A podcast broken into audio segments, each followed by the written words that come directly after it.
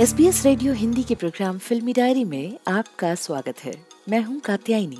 Hero शब्द सुनते ही दिमाग में एक लंबा चौड़ा, सुंदर परफेक्ट बॉडी वाले शख्स की काया हमारी आँखों के सामने घूमने लगती है।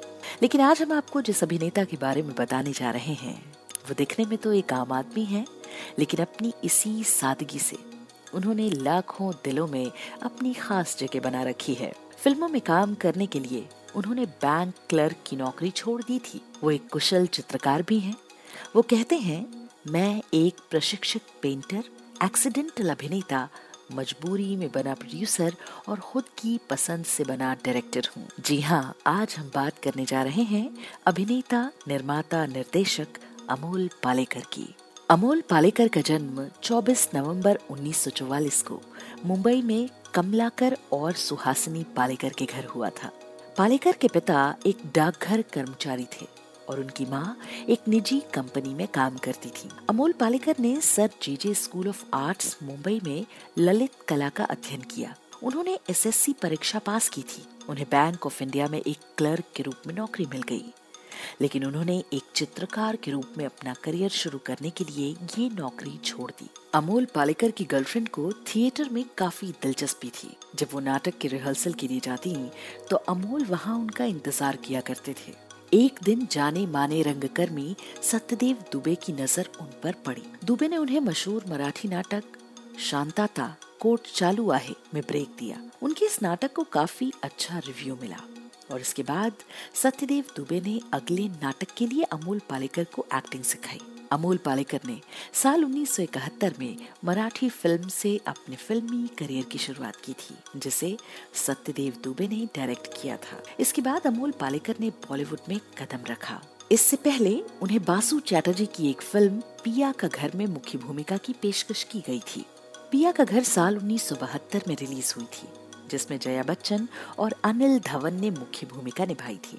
इस फ़िल्म के लिए बतौर हीरो अमोल पालेकर को कास्ट किया जाना था, लेकिन उन्हें बाद में निकाल दिया।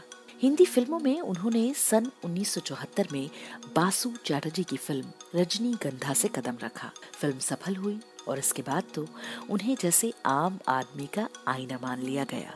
उन्होंने अधिकतर फ़िल्मों में कमेडियन किरदार किए। जो आम आदमी की मनोदशा को दर्शाते थे।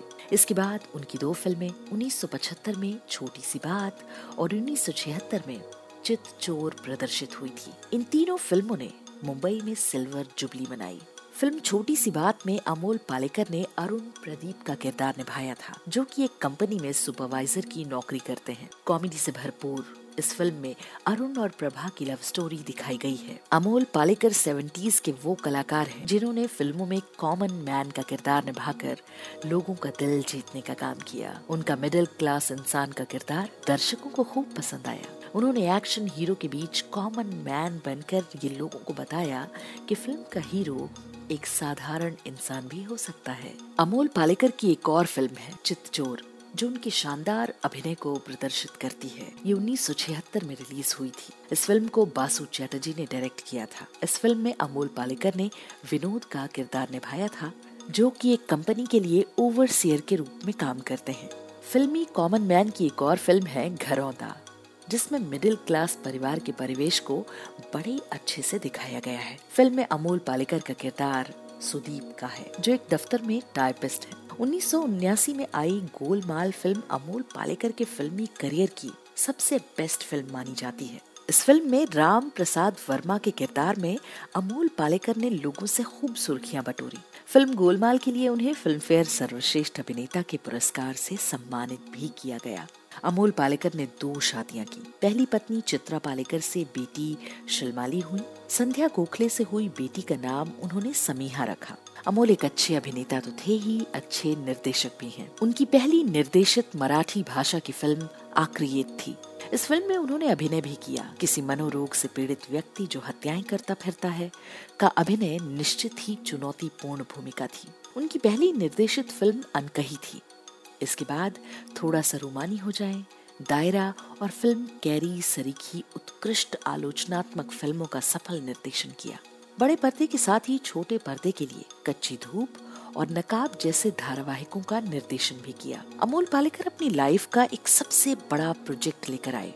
फ़िल्म का नाम था पहेली। पहेली में बतौर एक्टर अमोल ने शाहरुख खान को साइन किया।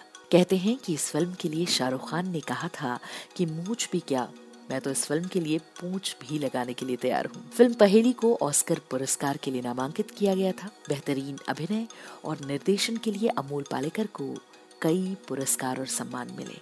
इनमें फ़िल्म दायरा के लिए पहला राष्ट्रीय पुरस्कार और फ़िल्म कल का आदमी के लिए सर्वश्रेष्ठ फ़िल्म का राष्ट्रीय पुरस्कार। इसके अतिरिक्त तो गोलमाल में अपने रोल के लिए अमोल को सर्वश्रेष्ठ अभिनेता का फ़िल्म फेयर पुरस्कार भी मिला। अमोल पालेकर काफ़ी सालों से अभिनय की दुनिया से दूर हैं, लेकिन वो बतौर डायरेक्टर और प्रोड्यूसर ज़रूर इंडस्ट्री से जुड़े हैं। अमोल पालेकर अभिनेता होने के साथ साथ एक कुशल चित्रकार भी हैं। इतना ही नहीं, अमोल पालेकर की कई पेंटिंग्स को कई एग्जीबिशन में भी जगह मिल चुकी है। एस रेडियो हिंदी के प्रोग्राम फिल्मी डायरी में आज के लिए बस इतना ही। बाय